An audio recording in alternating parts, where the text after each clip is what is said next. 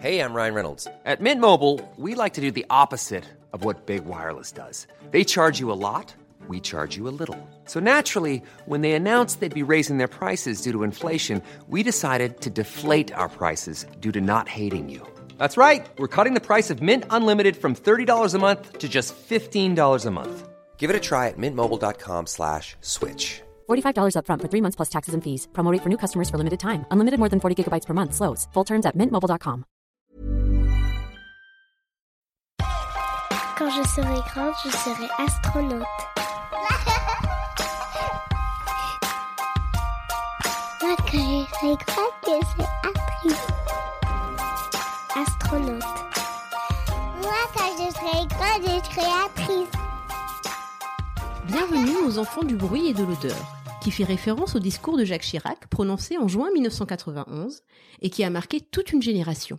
Nous nous retrouvons aujourd'hui pour discuter des problématiques que nous avons rencontrées et que peuvent rencontrer les parents d'enfants racisés au sein de l'école.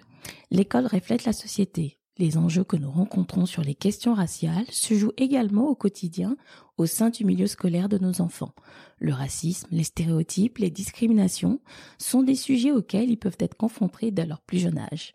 L'isolement, les doutes que nous avons en tant que parents nous empêchent de trouver les mots, les gestes, l'attitude à adopter face au corps enseignant afin de protéger nos enfants. Ce podcast est avant tout une façon de réhabiliter notre parole en tant que parents, afin de rendre audibles les voix, les vécus, les réalités qu'enfants et parents racisés vivent tout au long du parcours scolaire. Parce que le racisme n'est pas qu'une affaire d'adultes, nous avons voulu prendre le problème dès la racine, car c'est par une meilleure reconnaissance de leurs identités que nos enfants pourront devenir des citoyens reconnus et libres, fiers de leurs ambitions professionnelles demain. Quand je serai grande, je serai astronaute. Salut Marie Salut Prisca je Comment ça va aujourd'hui je vais très bien, et toi, comment vas-tu aujourd'hui? Astronaute. Bah écoute, tout va bien. Alors aujourd'hui, nous allons euh, aborder le thème de la parentalité remise en question. Alors, qu'est-ce que tu as à me dire aujourd'hui sur ce thème? Alors, euh, ce sujet, euh, on peut l'aborder euh, sur la question historique du rapport de l'école aux parents, Mhm. sachant que la création de l'école, déjà, elle est basée sur un système qui était hiérarchisé. Donc la hiérarchisation des positions sociales. Donc le rapport à l'école en France Mhm. euh, fonctionne de manière euh, déjà ségrégative. C'est-à-dire que euh, Oui. euh, l'école était réservée, il y a ce qu'ils appelaient l'école primaire était réservée à la classe ouvrière Mhm. et euh, l'enseignement euh, secondaire était réservé euh, à la bourgeoisie. Exactement. Pierre Bourdieu avait fait des travaux dessus et il montrait comment euh, l'école, par son fonctionnement, permet de maintenir des privilèges. Donc déjà, quand on voit le rapport comme ça Entre les élites, entre les élites. Euh, donc là, on parle de, de- d'une élite et la classe ouvrière, et du rapport après que ça peut créer entre l'immigration, enfin toutes les, les- les populations qui sont Mhm. issues des anciennes colonies, qui sont arrivées en France et qui ont fait partie de ces classes ouvrières. Mhm. Donc on est passé du rapport de force euh, bourgeoisie classe ouvrière à bourgeoisie classe ouvrière et population racisée. Mhm. Alors, c'est vrai que historiquement, euh, l'école a toujours été en fait un vecteur de classification. Ça peut être social ou alors euh, sous le thème euh, de classification aussi, bah, selon les personnes, selon les pays, selon si vous étiez un Français euh, sur l'Hexagone ou un Français des colonies ou euh, ou par exemple à la Réunion, euh, le système scolaire n'était pas fait de la même façon que euh, le système scolaire euh, sur sur le territoire de l'Hexagone. Mhm. Aux mêmes époques, on ne traitait déjà pas les enfants, les parents, les personnes qui allaient à l'école de la même façon que ça soit en France ou ailleurs. D'accord. À la Réunion, tu peux voir que il n'y avait pas une obligation euh, de scolarité Ouais. jusqu'en 1960. Ça veut dire qu'on a commencé à scolariser les enfants euh, racisés Ouais. euh, massivement qu'après 1960. D'accord. Donc il y avait une différence de traitement déjà sur l'Hexagone et sur les autres territoires. D'accord. Et du coup, l'école était vecteur de différenciation sociale et maintenait cette différenciation sociale. Ouais. Comme tu le disais tout à l'heure, avec le fait que les enfants, enfin, d'ouvriers devaient s'arrêter en primaire, Mhm. et puis les autres pouvaient, en fait, euh, euh, Bah, les élites pouvaient les continuer en école, en école supérieure. Mhm. Et ben, c'était la même chose aussi avec des enfants racisés. Et sachant en plus que l'immigration en France est arrivée euh, différemment en 1970, par exemple, avec l'arrivée des familles. Oui. Donc, à partir de là, l'école a aussi évolué quand ils ont reçu en fait les enfants euh, de la première génération d'immigrés. Oui, comme tu dis, déjà sur le territoire entre l'Hexagone et les territoires d'outre-mer, le fonctionnement n'était pas euh, identique. Ben, le fonctionnement n'était pas non plus identique pour les enfants racisés avec les parents qui étaient issus de la de l'immigration, comme ils disent, première vague, et les enfants euh, qui étaient nés sur le territoire français. Donc en gros, quand tu étais un enfant racisé, tu avais le poids de, de ta classe, Mhm. et en plus, tu avais le poids d'être un enfant d'immigré. Donc du coup, euh, le rapport n'était pas n'était pas du tout le même avec le, le- avec l'école parce que les enfants racisés, faut savoir qu'au niveau de la scolarisation, ils avaient des classes euh, qu'on appelait les ELCO, Oui. c'est-à-dire qu'en gros, on les mettait à l'école, Mhm. ils avaient encore les cours de leur euh, pays d'origine Oui. Parce que pour l'État français, ces enfants-là n'étaient pas euh, destinés à rester de manière définitive sur le sol français. Tout à fait. Oui. Donc, c'était déjà pas la même approche au niveau de la scolarité et le rapport aux parents. C'était que pour l'école et pour l'État français, Mhm. tous ces parents-là et leur progéniture qui étaient sur le territoire français devaient repartir. Mhm.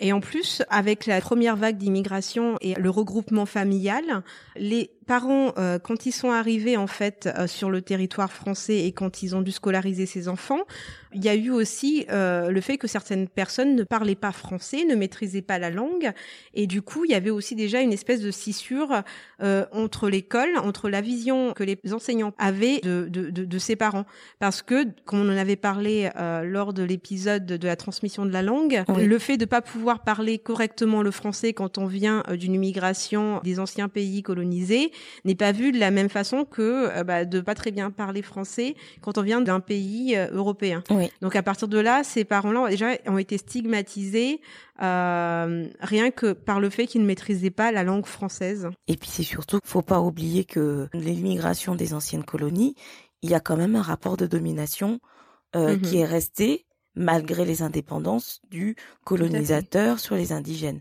Donc ce rapport de Mhm. domination, il est resté, il est resté ancré dans les institutions avec tous les stéréotypes qui ont pu être euh, véhiculés depuis euh, la colonisation et, euh, et la propagande qu'il y a eu derrière, hein, avec les, les, le cinéma, euh, les arts, les eaux humains, faut pas oublier.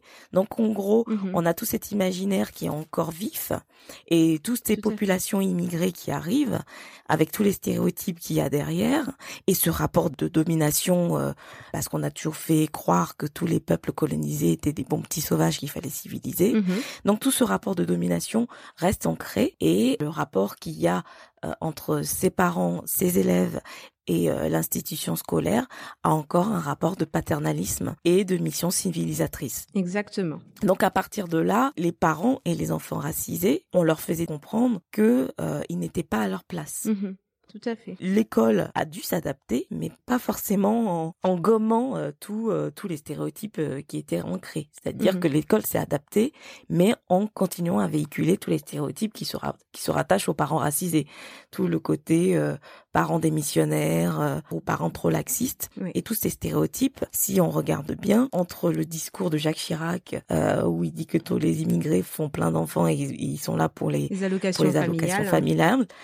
Euh, je pense qu'il y a des parents aujourd'hui qui l'entendent encore et euh, à travers toutes les politiques qui ont été mises en œuvre, euh, je ne sais pas si c'est encore le cas, mais quand c'était euh, l'histoire de, de supprimer les allocations familiales pour les enfants qui étaient trop absents, il y a encore toujours ce stéréotype derrière. On fait des enfants pour les allocations familiales. Il y a derrière ce, le, le fait de supprimer les allocations familiales, le fait de se dire on va punir financièrement Mm. euh, le parent parce qu'en fait il fait des enfants, euh, comme tu disais, juste pour euh, avoir de l'argent sans euh, en réalité prendre en main son rôle de parent, son rôle de pédagogue, son rôle de d'éducateur au sein de la famille. Mm. Et c'est vrai qu'on a euh, D'ailleurs, ce genre de stéréotype qu'on entend régulièrement, euh, Hum, hum. encore une fois, avec les papas polygames, euh, Voilà, c'est ça. Qui ont Plusieurs, plusieurs enfants, afin d'accumuler en fait euh, les allocations familiales par enfant. Alors c'est- limite si, si ces papas vont devenir euh, milliardaires, hein, parce Voilà, que euh, ça. on parle pas de petites sommes, en fait on parle d'énormes sommes.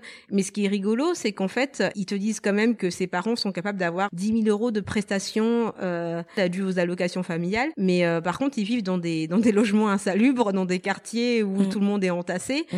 Et, et- et je me dis mais quel type de personne va aller vivre dans des logements euh, insalubres Avec 10 000 euros. avec avec avec 10 000 euros quoi. Donc euh, c'est- toujours en fait cette espèce de fantasme, Voilà, de fantasme, ça. euh, sans aucune preuve, avec euh, en plus euh, basé sur rien du tout, Mm. euh, sur le fait en fait qu'il y aurait des énormes détournements d'argent Mm. faits par les personnes racisées euh, afin de Bah, de s'enrichir. Oui. Mais en fait, c'est d'autant plus faux parce que moi, je sais pas toi, mais dans la famille autour de moi, ou même dans Mhm. d'autres familles avec d'autres amis que j'ai eus, on a tous eu la pression à l'école parce que nos Mais parents nous ont hein. toujours dit tu fais des études parce que je veux que tu aies un bon boulot. Donc d'avoir cette idée en disant qu'ils font juste des enfants pour faire des enfants, que derrière il y a aucun suivi, c'est déjà méconnaître l'exigence des familles euh, Exactement, racisées. exactement. Quand tu regardes sur le Cairn ou autre, il y a des il y a, il y a des études hein, de fait sur les relations entre les parents et l'école et on voit bien en fait dans ces études que euh, ils parlent du fait que les parents ont une haute attente de l'école et que les parents veulent que ils veulent que leurs enfants réussissent en fait. Oui. On a eu euh, cette espèce de de pression vis-à-vis de nos parents en disant bah non, faut être médecin, faut être avocate, euh, faut être euh, je sais pas, c'était toujours les mêmes choses quoi en fait vétérinaire, euh, chirurgien, euh, Voilà. ingénieur, on avait ces métiers-là qu'on d'ailleurs c'était toujours les mêmes Oui. et on avait cette espèce de pression et il fallait réussir absolument euh, au niveau Voilà. scolaire fallait pour avoir pouvoir les meilleures notes, fallait être le plus assidu, Voilà. fallait être euh, euh, le plus sérieux, euh, les devoirs à la maison, euh, attention, t'avais intérêt à Mm. que ce soit carré et tout. Donc, donc dire que les parents racisés sont laxistes, qui s'intéressent pas et qui font que des enfants pour de l'argent, c'est vraiment et pas comme tu dis s'il y a des études et que c'est pas pris en compte, c'est vraiment rester bloqué sur ces idées et n'a pas avoir envie d'ouvrir les yeux et puis aussi de se dire que les, les- enfin, on va dire l'institution scolaire impose des critères pour déterminer qui est un bon parent et qui n'est pas un bon parent. Donc pour eux être un bon parent, c'est les parents qui vont être présents à toutes les réunions d'école, qui vont faire toutes les sorties, tu vois. L'école impose un modèle du parent parfait. Et attends, parce que faire toutes les sorties, euh, bah, euh, est-ce que tu peux, euh, en tant que parent, quand tu es une mère euh, portant euh, le foulard, alors être bon parent, c'est quoi aussi? C'est c'est être catholique, euh, être, euh, enfin, tu vois, il y a aussi cette idée-là derrière de se dire, euh, bah, euh, même si tu t'investis en fait en tant que parent, si tu veux participer aux activités scolaires, si tu veux faire l'accompagnement, si tu veux euh, intervenir dans la vie scolaire Oui. de ton enfant, parents Oui. d'élèves et tout le reste, eh ben tu Il faut que tu correspondes que à quelque chose. que un voilà exactement tu n'es accepté qu'à une condition. Mm. Donc à partir de là, euh, c'est difficile d'avoir une relation de confiance avec l'école Mhm. quand en réalité tout ce que tu représentes est souvent nié, dénigré, euh, rabaissé. Tu es souvent infantilisé. Euh, je pense que déjà le couple parent-prof c'est quand même quelque chose d'assez particulier, Mhm. qu'on soit racisé ou Non. non. Oui. Mais en plus de ça, euh, le fait de rajouter en fait des critères bien particuliers au fait d'être bon parent, des, Mhm. des critères physiques hein, carrément. hein, là, on en revient à, en fait à des critères vestimentaires, physiques, croyances. Euh, moi, je trouve que ça met quand même en plus euh, une espèce de défiance entre entre quand t'es parent racisé et euh, et, et- et l'école. Quoi. Oui, mais parce qu'en plus, euh, euh, on va dire que si ton enfant se retrouve en difficulté, Mhm, le critère ethnique va, va arriver en fait. exactement. C'est-à-dire qu'en gros, euh, ils vont supposer ah, il a du mal, bah c'est normal, il doit y avoir trop de bruit à la maison, Hmm. il doit regarder la télé tout le temps. Ah, ils doivent peut-être vivre dans un logement trop petit, donc euh, ils, ils arrivent pas à s'occuper de lui. Ou il y a peut-être trop peut de être frères le et cas, sœurs. mais, mais, mais ce qui, peut être, le cas, cas. hein. si c'est le cas, c'est un problème de la société, mais qui n'est pas dû aux parents en fait. hein. Voilà, c'est ça. Ce n'est pas euh, une faute des parents. Hein. Mhm. Et le fait de te mettre en zone ZEP, te mettre dans certaines régions de la France, dans des banlieues et tout ça, euh, c'est déjà un poids que tu n'as pas choisi parce que Mhm. personne n'a choisi d'aller vivre là-bas. Mais en plus de ça, on te le, on te le reproche ce Oui. côté-là aussi en disant, bah ouais, mais vous êtes tant dans un appartement, mais personne n'a choisi de vivre à cinq dans un, dans un, Oui, dans mais un studio. Tu vois, au lieu de te dire que c'est un problème socio-économique, ils vont te sortir que c'est culturel. Tu Mm. vois, c'est dans ce sens-là que je te dis ça. Ils vont dire oui, euh, Mm. non mais c'est parce qu'ils aiment vivre tous entassés entre eux là, euh, Mm. et il y aura jamais le côté, bah oui, euh, peut-être qu'il a un travail qui est précaire, ils essaient de s'en sortir comme ils peuvent. C'est Voilà. souvent en fait les personnes racisées qui ont des postes les moins bien payés, qui cumulent en fait plusieurs travails. Euh, c'est vrai qu'il y a aussi tout ça. Mais à partir de là, il n'y a pas forcément l'envie de comprendre. Non. Et à la limite, quand le parent est en demande et qu'il veut, et qu'il veut de l'aide, la solution proposée n'est jamais adaptée. Je donne l'exemple, j'ai une maman à l'école qui est maman Mhm. solo. Mhm. et qui s'est rapproché de la maîtresse pour euh, avoir avoir de l'aide pour les devoirs, pour avoir un petit peu plus de suivi et tout. Tout de suite, euh, ça a été, bah, si vous n'êtes pas capable de vous en occuper, euh, on va les placer, quoi. Ouais. Cette histoire de placement dont tu parles, on a tendance à enlever en fait les enfants racisés de leur sphère familiale, Mm. parce qu'il y a aussi le fait de, de nier euh, la capacité des femmes noires euh, ou des femmes racisées. euh, alors, ça dépend aussi. Hein, les femmes asiatiques, c'est encore tout autre chose, mais euh, les femmes euh, maghrébines ou euh, les femmes noires, en fait, on, on leur enlève cette capacité d'être mère. Et ça, depuis toujours, ça a aussi un, un historique. Mm. Par exemple, euh, je vais revenir encore sur mon histoire de- des enfants de la Creuse. Mm. On a quand même enlevé à des femmes réunionnaises leurs enfants pour les envoyer dans la Creuse en France pour les faire travailler. On clair. leur a nié complètement leur parentalité. Et ils ont enlevé l'enfance de ces enfants, puisqu'ils les ont fait travailler. C'était plus des enfants, c'était des travailleurs. Exactement. Ça, ça arrive quand même régulièrement dans l'histoire de la France de nier la parentalité, la capacité d'être de bons parents aux femmes racisées aux femmes noires et aux femmes maghrébines. Et il y a ces stéréotypes Oui. de euh, l'excision, du, de- du mariage de force, tu vois. Mm. Euh, donc, de euh, l'autorité je sais pas parent- toi, euh, du père brutal, violent. Euh. Exactement, qui, qui Mm. forcerait ses filles à se voiler, euh, qui serait, euh, Mm. euh, enfin voilà, il y a toujours ce- cette espèce de domination masculine, par exemple, derrière euh, la tête de, de, de, de beaucoup d'enseignants.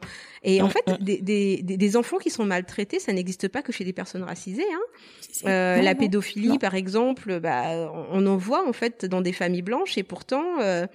Euh, je, je trouve qu'il y a moins d'inquisition en fait euh, des, des, des familles euh, blanches par rapport aux familles racisées. Il y a toujours ce doute de maltraitance qui plane. On est toujours coupable en fait en, en tant que Bah, parent tu vois, racisé. et cette maman-là, au final, maintenant, elle essaie de se débrouiller par elle-même toute seule. Elle dit parce que je n'ai pas envie qu'on m'enlève mes enfants. C'est même pas essayer de comprendre ce qui n'allait pas. C'était Mm. tout de suite, si vous y arrivez pas, on vous les enlève.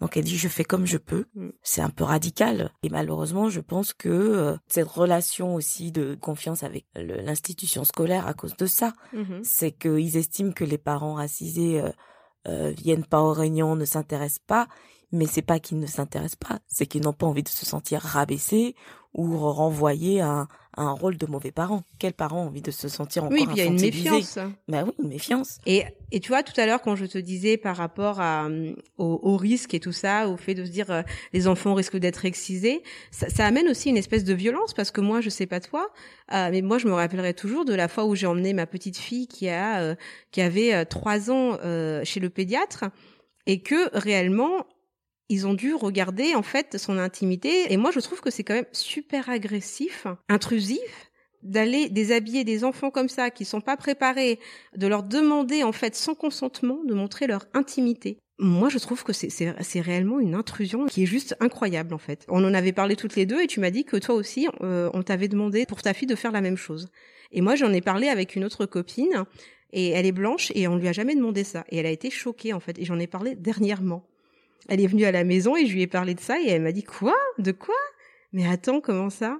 Moi, j'ai eu droit. Hmm, Et elle m'a dit non, c'est pour vérifier euh, Que tout va bien. que tout va bien, qu'il n'y a pas de... Elle m'a pas dit de mutilation, mais c'est sous-entendre ça, quoi. Et tu sais, je suis restée bête.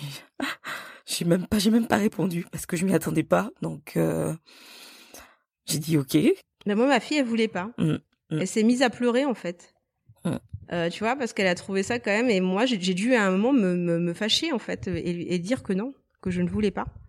Euh, mais elle l'a fait quand même euh, sur, euh, sur, sur la plus petite. Et, euh, et qui, qui, qui s'est tordue dans tous sens. Et la grande, elle voulait pas. Elle m'a dit non, non, non, non, non. euh. Ouais, il faudrait, il faudrait faire un sondage, en fait. Si vous, si vous êtes des mamans blanches et que vous avez des enfants entre 3 et 9 ans, euh, dites-nous Si on leur a demandé des filles hein, entre 3 et déshabiller. 9 ans, si en fait on a, vous avez dû montrer aussi bien à la médecine scolaire ou chez votre pédiatre euh, le sexe en fait, euh, l'intimité de, de, de votre fille. Mm. Tiens, voilà, ça serait Ouais. bien que vous, nous, vous puissiez nous dire ça. Qu'on sache. Qu'on sache euh, Mais moi, je suis, normal. voilà. En tout cas, la, personne avec qui j'ai j'ai discuté euh, dernièrement, il y a quelques jours, m'a dit bah quoi, de quoi? Euh, Non, moi j'ai pas eu ça quoi. Donc, euh, je, je me pose quand même la question de savoir en fait, est-ce que ce, ce genre de de enfin de contrôle arrive chez chez toutes les petites filles euh, en France Oui. quand elles ont euh, entre trois. euh, Toi, c'est arrivé à quel bah, âge tu vois, moi, elle avait même pas trois ans, elle avait un an et demi. Voilà. Donc, un, tro- un an et demi puis neuf ans. Voilà, c'est ça. Voilà. Donc, et je trouve ça euh, quand même assez agressif. Donc c'est c'est c'est aussi ce, ce, ce côté, je te dis, en fait, le fait de se dire, bah ouais, en tant que parent, il y a toujours une suspicion. euh, En tout cas, ce qui est sûr, c'est que je veux dire, c'est que quand tu as un parent racisé, de toute façon, t'as toujours tort. Soit t'es trop laxiste, Ouais. soit t'es trop autoritaire, soit t'es trop Ouais. envahissant, soit t'es absent. Et moi, je pense que les enfants ne nous disent pas tout. hein. Ils doivent pas tout Mm. nous dire parce que, tu vois, moi, une fois, j'ai mis un mot dans le cahier euh, de ma fille parce que euh, elle se faisait taper par son voisin. mhm. Elle m'a dit, oui, la maîtresse, elle a rigolé quand elle a vu ton mot, quoi. Et elle a Ah dit oui, à- voilà. Et elle a dit à sa collègue, viens, viens lire le mot, euh, tu vas rire. Ah oui, c'est vrai, elle a dit ça devant ta fille. Viens lire Voilà. le mot, tu vas rire. Elle a appelé sa collègue. euh, Voilà, c'est ça. Mais c'est une forme de décrédibilisation aussi Voilà. des, des parents, quoi, devant les enfants, de faire ce genre de choses. Donc je me dis, t'imagines le sentiment que ma fille a dû avoir en disant, mais elle est en train de se moquer de ma mère là. Mm. Quelle autorité nous on a après quand tu, tu dis que euh, le système éducatif peut se moquer de toi comme ça de manière aussi euh, tranquille devant ton enfant Non, mais c'est sûr. Mais moi, pour moi, c'est même pas une question d'autorité. En fait, ça fait du mal à l'enfant. C'est pas, c'est pas l'autorité qui, qui, qui m'interpelle là-dedans. C'est euh, la façon de vouloir dire à l'enfant. Peu importe ce que tes parents euh, peuvent dire ou penser, on s'en moque et euh, Mm. et euh, c'est pour ça que je te disais là, tout à l'heure euh, avec euh, l'histoire des mamans qui portent le voile. Mhm. J'ai euh, regardé euh, dernièrement sur euh, YouTube une vidéo d'une maman face à Najat Belkacem. Elle était la porte-parole d'autres mamans qui avaient Ouais. été renvoyées Ah carrément. de- lors d'une activité euh, scolaire. Ils étaient en train de faire des, des pâtisseries à l'école. Ouais. Donc elles sont rentrées, elles allaient bien, elles faisaient des pâtisseries avec les enfants.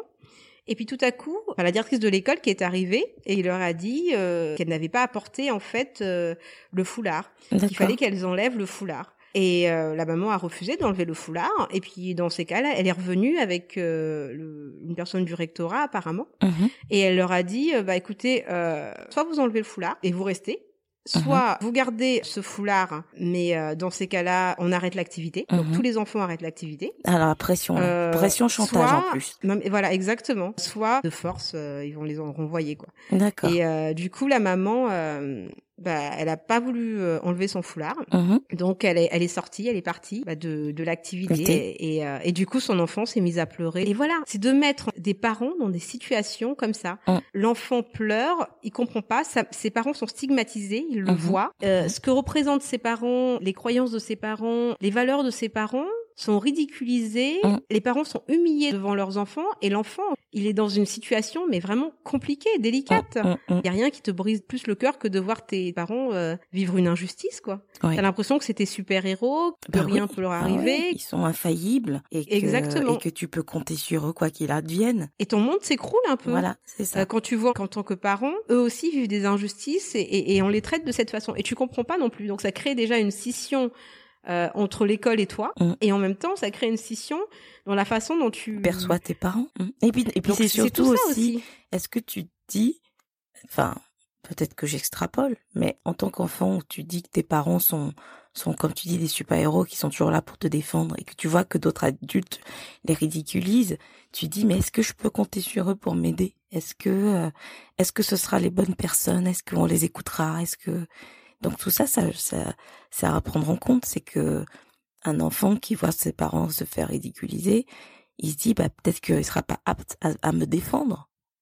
Donc c'est euh, c'est assez c'est assez difficile, hein, je pense, pour eux.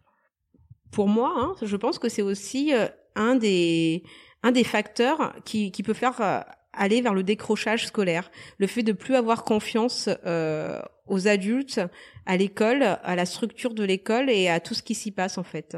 Mm. Donc euh, Et puis à pour ses moi, à parents partir aussi, du du moment coup. où tu vois, euh, oui, Bah oui, parce que tu fais plus confiance à tes parents, parce que tu dis bah comment vous pouvez me défendre si déjà vous vous n'arrivez pas à vous défendre? Donc euh, ça, ça ça ça joue aussi, hein. Moi, j'étais la seule euh, noire euh, de mon école et euh, ma mère, elle venait très très peu à l'école.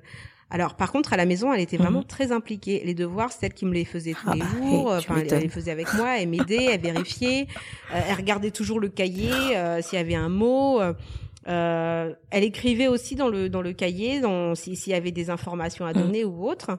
mais euh, elle n'aimait pas du tout euh, aller à l'école parce que un, euh, déjà les autres parents d'élèves avaient aussi un regard sur elle. Hum, Qu'elle aimait Et euh, elle allait par contre à toutes les réunions de classe toujours. Elle, elle parlait pas à d'autres parents quand elle venait me chercher. Les autres parents d'ailleurs restaient bien entre eux. hein. Hum. Par contre, euh, pour l'école de mon petit frère, lui, il était dans une école où euh, il y avait beaucoup plus euh, de mixité. Euh, donc, euh, mon frère, il avait euh, des copains euh, maghrébins, des copains asiatiques, euh, des copains blancs. Il y avait vraiment plus de mixité. Là, par contre, tu vois, à chaque fois, il y avait vraiment une énorme différence parce que ma mère, elle restait euh, à parler. Elle venait toujours un peu plus tôt. Bon.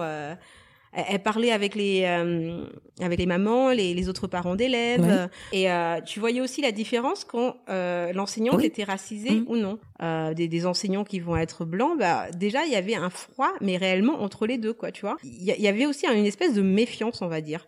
Parce qu'il y avait des stéréotypes, il y avait des jugements, ne serait-ce que la façon dont, dont certains enseignants se comportaient euh, face à une population en fait euh, mixte. Ces stéréotypes, ces préjugés hein, euh, qui pesaient sur elle aussi, euh, du fait de se dire bon bah euh, elle était une personne euh, bah, noire et, euh, et, et les enseignants se comportaient. Il y avait aussi euh, Enfin, tu le voyais en fait, les enseignants, ne serait-ce Oui, dans que leur manière physiquement, d'être. dans leur manière d'être, la façon Mm. de parler, la façon de tutoyer parfois euh, ma mère. Euh, Ah oui, carrément. non mais carrément, ouais, ouais, ouais. Je te dis, j'avais un enseignant comme ça, euh, tu sais, du genre un peu euh, le cercle des poètes disparus. Ouais. Je vais pas citer son nom, on sait jamais, Ouais, ouais. mais euh, je l'appelais comme ça à chaque fois. Et il avait tendance à tutoyer ma mère, euh, à faire croire que tu vois, et euh, et, et, et en fait, il, il tutoyait pas les autres parents. Il y avait que ma mère qui tutoyait, tu vois. C'est genre à sortir la vieille excuse. Non, mais chez les Noirs, il n'y a pas de problème, tu peux Ouais. tutoyer. Bah, surtout qu'à Madagascar, tu tutoies pas les gens comme ça. Tu t'adresses euh, aux personnes selon leur âge, selon euh, C'est pas ton pote, hein. Exactement. Les amis de tes parents, tu t'adresses pas de la même façon à eux. Tu tutoies pas facilement comme ça. Moi, je tutoyais pas les copines de ma mère, par exemple. Selon l'âge de la personne, selon la distance euh, qu'il y a entre vous, en fait, c'est très important de, de vous voyer ou d'appeler les personnes euh, différemment. Et l'autre, il tutoyait ma mère comme ça. Ma mère, elle était, elle se, Elle était outrée. ah ouais non mais elle, elle le regardait, tu sais, euh, elle savait pas trop où elle était tombée là, en fait, voilà. C'est clair. Et euh, ça montre aussi que ce sont des stéréotypes et des préjugés, parce que tu vois, euh, dans la revue internationale de l'éducation familiale euh, de 2009, Mhm. tu as euh, Abdel Jalil Akari et euh, Nima Shankakoti. euh, qui ont écrit donc dans la revue internationale de l'éducation et euh, ils disent dans l'étude que en France en particulier euh, il y a un malentendu en fait et le Ouais. malentendu est le produit de l'idéal universalisant de l'école républicaine qui s'adresse à tous en prétendant ignorer le statut social et plus généralement la diversité des élèves au nom du principe d'égalité. C'est le color blind version. euh, Voilà, c'est ça exactement, le color autre version. Alors, il dit, or, comme le souligne à juste titre Brunet en 1996, Mhm. l'école ne peut jamais être considérée comme culturellement neutre. Donc, Bah, euh, parce qu'il y a une histoire, il y a l'école. déjà l'histoire euh, où c'était euh, le primaire pour les ouvriers Ouais. et le secondaire pour la bourgeoisie. Donc Voilà, euh, voilà. Voilà. Donc à partir de là, l'école aussi euh, prône oui des valeurs, prône je vais pas dire une propagande parce que j'exagère un petit peu. enfin, à partir du moment où on considère que, que l'école est le microcosme de la société, il y a des choses qui se jouent à l'école quoi. Oui. Les relations entre adultes, la façon dont, dont certains enseignants voient les parents, c'est aussi la même chose que ce que ce que tu vois en extérieur. Hein. Le racisme que tu peux trouver à l'extérieur, euh, tu le retrouves aussi à l'école. Voilà. Et puis il y a certaines mesures qui sont prises, qui sont euh, utilisées à l'école, qui euh, qui relèvent de du, du ministère euh, autre que du ministère de l'Éducation. Mm. Tu vois, par exemple, en 2009, ils ont fait ce qu'ils appelaient ouvrir l'école aux parents pour réussir Oui. l'intégration. C'était un partenariat entre le ministère de l'Éducation et le ministère de l'Immigration, l'intégration et de l'identité nationale. Donc, tu as un truc où on parle d'éducation, d'immigration, d'intégration et d'identité nationale. Oui. Donc, en gros, ils sont partis du principe au ministère de l'Éducation que les enfants qui étaient en difficulté scolaire, c'était dû aux parents. Mm. Et donc, c'est même pas que dans une approche d'éducation nationale, c'est que tu vois que tout de suite, il y a le côté intégration et identité nationale qui est venu se greffer à ça. Donc, ce, ce dispositif, c'était pour dire aux parents, bah, si euh, vos enfants, ils y arrivent pas, c'est peut-être parce que vous n'êtes pas assez intégrés. Mm. Mais tu parles d'intégration de, de gens qui sont français. Ça te montre euh, déjà le- l'estime que tu as pour eux. C'était en quelle année Donc, ça déjà?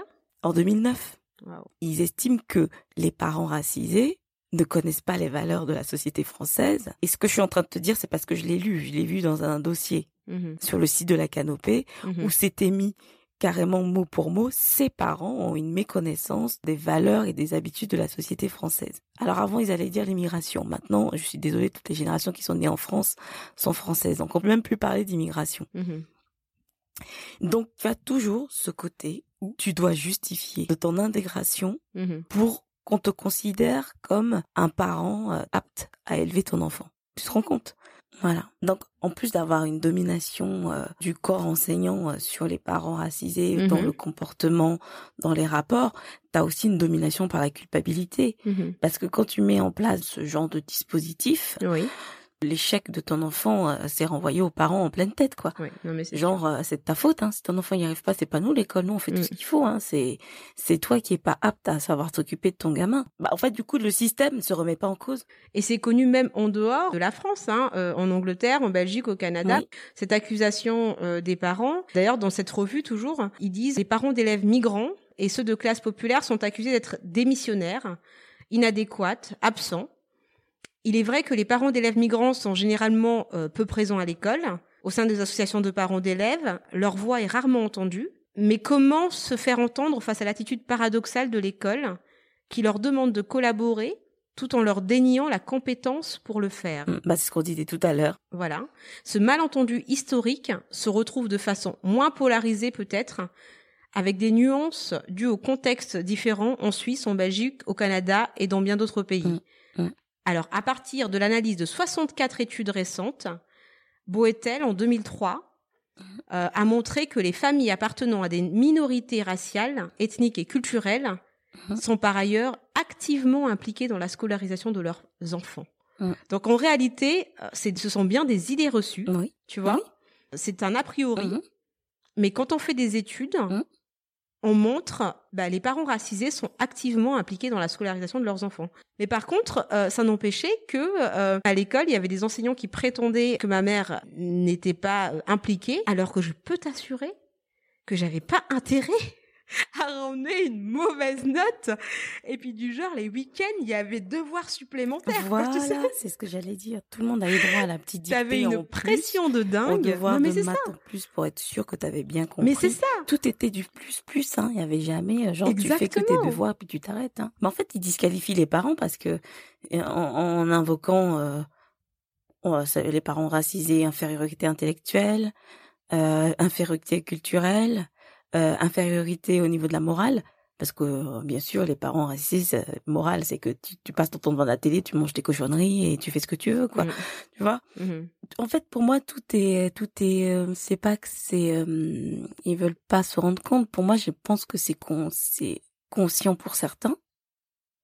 Et je Mhm. pense que pour certains, c'est inconscient, c'est dans, c'est dans le fonctionnement même de, de la manière dont ils voient la société en disant, mais, Oui, tout à fait. mais en gros, euh, ils ont des mauvais boulots parce qu'ils sont pas intelligents. Ils ont des mauvais boulots parce Mhm. qu'ils s'intéressent pas à la culture. Ils sont dans des logements, excusez-moi, je vais dire des gros mots de M parce que bah, ils ont pas le salaire qu'il faut et qu'ils font rien pour s'en sortir. Mhm. En gros, tout le processus de, de, de disqualification, c'est pour dire mais le problème c'est vous quoi. Exactement. Donc euh, donc voilà. Mais d'ailleurs, on a eu le témoignage euh, en message privé de certaines enseignantes euh, blanches et des enseignantes aussi euh, racisées qui nous ont dit que elles avaient euh, clairement assisté à des comportements discriminatoires et racistes euh, de leurs collègues Mhm. à propos justement des parents de certains enfants. Mm, mm. Donc avec bien sûr dans les salles de réunion Voilà, des blagues racistes. Donc en même temps, enfin. Euh, D'ailleurs, on invitera hein, une enseignante racisée euh, afin qu'elle puisse aussi témoigner. Mais euh, c'est vrai qu'il y a quand même des, des enseignants qui nous parlent de ça, qui nous racontent aussi comment Oui. leurs collègues euh, se comportent vis-à-vis des enfants et des parents. Mais on a Mm. tellement eu l'habitude de, de ce côté euh, fais pas de vagues que même en étant parent, on continue à ne pas faire de vagues. Oui, c'est ça. Ouais. Donc euh, donc faut qu'on apprenne. Et en fait, ça sert à rien de pas faire de vagues. hein. Oui. Parce que de toute façon, on, euh, quand on a décidé de te nier et de te coller des étiquettes, euh, que tu fasses de vagues ou pas, les étiquettes sont là. Donc, quitte à avoir ces étiquettes, à être euh, victime de ces stéréotypes, Eh bah, justement, il faut, faut se défendre et Faisons des vagues. ouais, faisons des vagues. Voilà, je dis ça de rigolant, mais je suis sérieuse, il faut faire des vagues. Parce que ne pas faire de vagues, au final, on t'entend pas. Ouais, voilà. Faisons des vagues. Ça va être le mot d'ordre. Le dernier mot d'Ulrich, faisons des vagues. Des vagues. Oui. Bah, en tout cas, on vous mettra des liens, des lectures qu'on a eues, euh, Oui. des recherches, euh, des, des articles. Il y a le, il y a héritage et transmission dans la sociologie de Pierre Bourdieu qui est très intéressant aussi à lire. Oui. Il y a la thèse de, de la professeure des écoles euh, Mhm. qui a fait son master en sociologie de Isabelle Laureau aussi qui est très intéressant qu'on vous mettra en lien. Donc, euh, donc voilà. Ben, on va vous laisser. On vous dit euh, à très bientôt. Et puis, euh, si vous avez aimé le podcast, comme d'habitude, n'hésitez pas à nous mettre 5 Cinq étoiles, Étoile. 5 petites étoiles sur iTunes, Apple Podcast. Et euh, n'hésitez pas à nous écrire. C'est vraiment important pour, euh, si Oui. vous désirez nous supporter, de mettre ces 5 étoiles, de Voilà. noter sur Apple Podcast. Et puis n'hésitez pas à partager vos témoignages comme on en reçoit euh, régulièrement. Voilà. Sur Donc, euh, Instagram. sur- voilà. euh, ou alors euh, par mail, les enfants du bruit et de l'odeur, gmail.com. On se dit à bientôt. À bientôt, Wiska. Salut. Idriss. Salut. Au revoir les amis. Au revoir les amis. École de créatrice. When you make decisions for your company, you look for the no brainers. And if you have a lot of mailing to do, stamps.com is the ultimate no brainer. It streamlines your processes to make your business more efficient, which makes you less busy. Mail checks, invoices, legal documents, and everything you need to keep your business running with stamps.com. Seamlessly connect with every major marketplace and shopping cart. Schedule package pickups and see your cheapest and fastest shipping options from different carriers. With rates up to 89% off USPS and UPS rates. And with the Stamps.com mobile app, you can take care of mailing and shipping wherever you are. Make the same no-brainer decision as over 1 million other businesses with Stamps.com. Sign up with Code PROGRAM for a four-week trial, plus free postage and a free digital scale. No long-term commitments or contracts. That's Stamps.com. Code PROGRAM.